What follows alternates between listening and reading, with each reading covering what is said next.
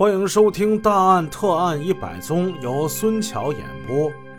刑侦人员根据现场勘查所得的情况进行了综合的分析，判定犯罪分子是一个人，男性，二十五岁左右，身高一米八上下，体格比较健壮。侦查伊始，最重要的是确定侦查方向和范围，也就是说。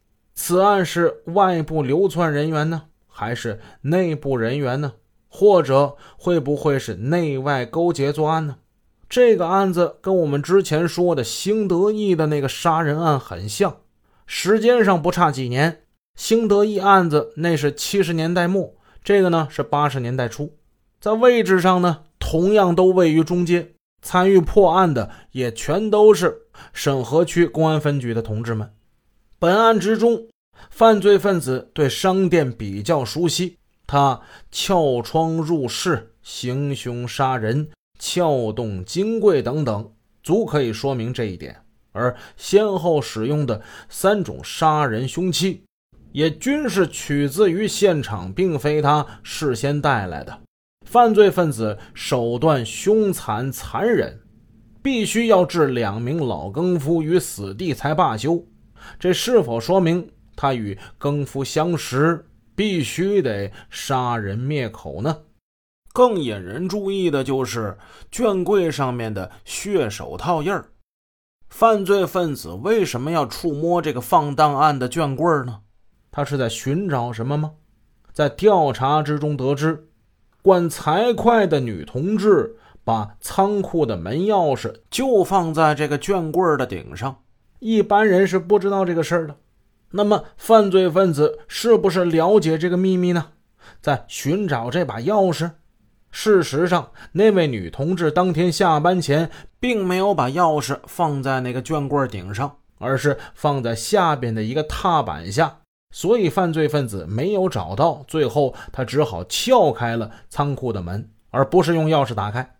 鉴于上述分析，专案组决定以。中街副食品商店以其所属的十二个门市部为主体展开侦查，同时把小波门市部的两个公安派出所的管辖区划了进来。同时，他们认为可能还要兼顾更大的区域，因为不能排除外部人员作案的可能性。在访问之中，有一个情况引起了专案组同志们的注意：案发的那天早上。一个骑自行车的男青年从门前经过，看见商店站了不少人，许多警察进进出出，气氛很不寻常。他就向别人打听。当听说这里发生了杀人抢劫案之后，他大为惊讶：“哎呀妈呀，还真出事了！”他脱口而出。紧接着，他赶紧找到了一位侦查员：“那个什么，我我我反映一个情况啊。”昨天夜里我就看见一个人，这个汇报情况的青年姓吴，是铁路系统某厂的工人。他说，昨天夜里他在亲戚家修电视机，干完了活得快是凌晨两点了，亲戚就留他住宿。可是他骑来这自行车吧，是向别人借的，必须得送回去，就急着想走。当他从北向南骑车行至小波门市部门外的时候，有一个人的突然出现吓了他一大跳。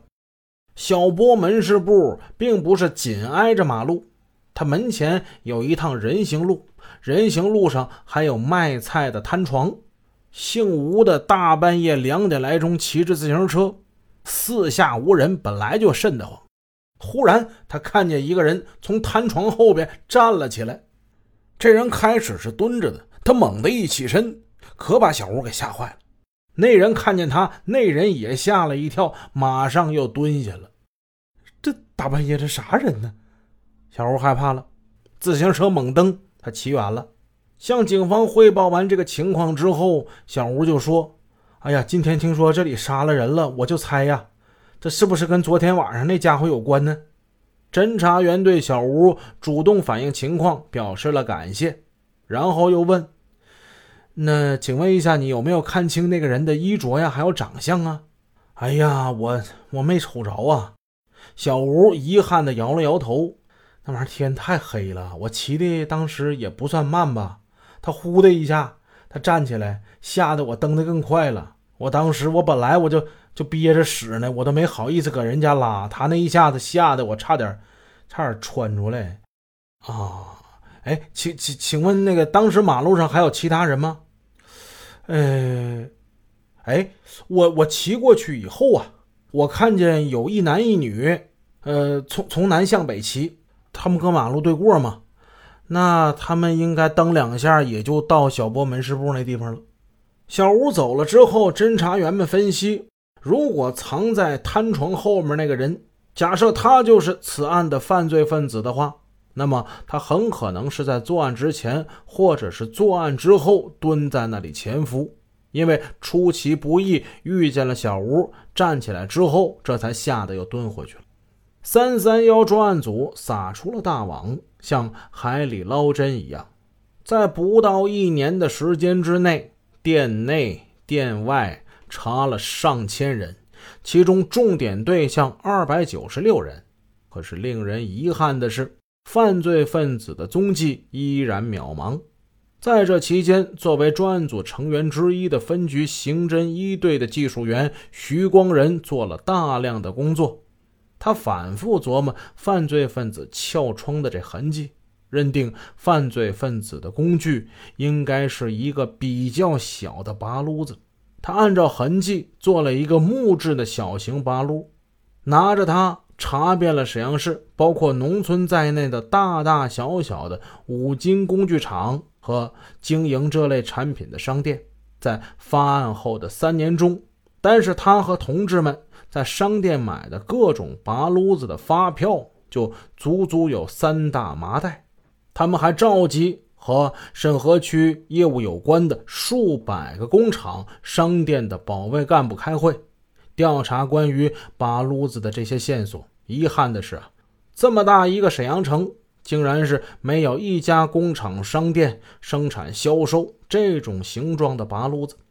勘查工作整整搞了一年。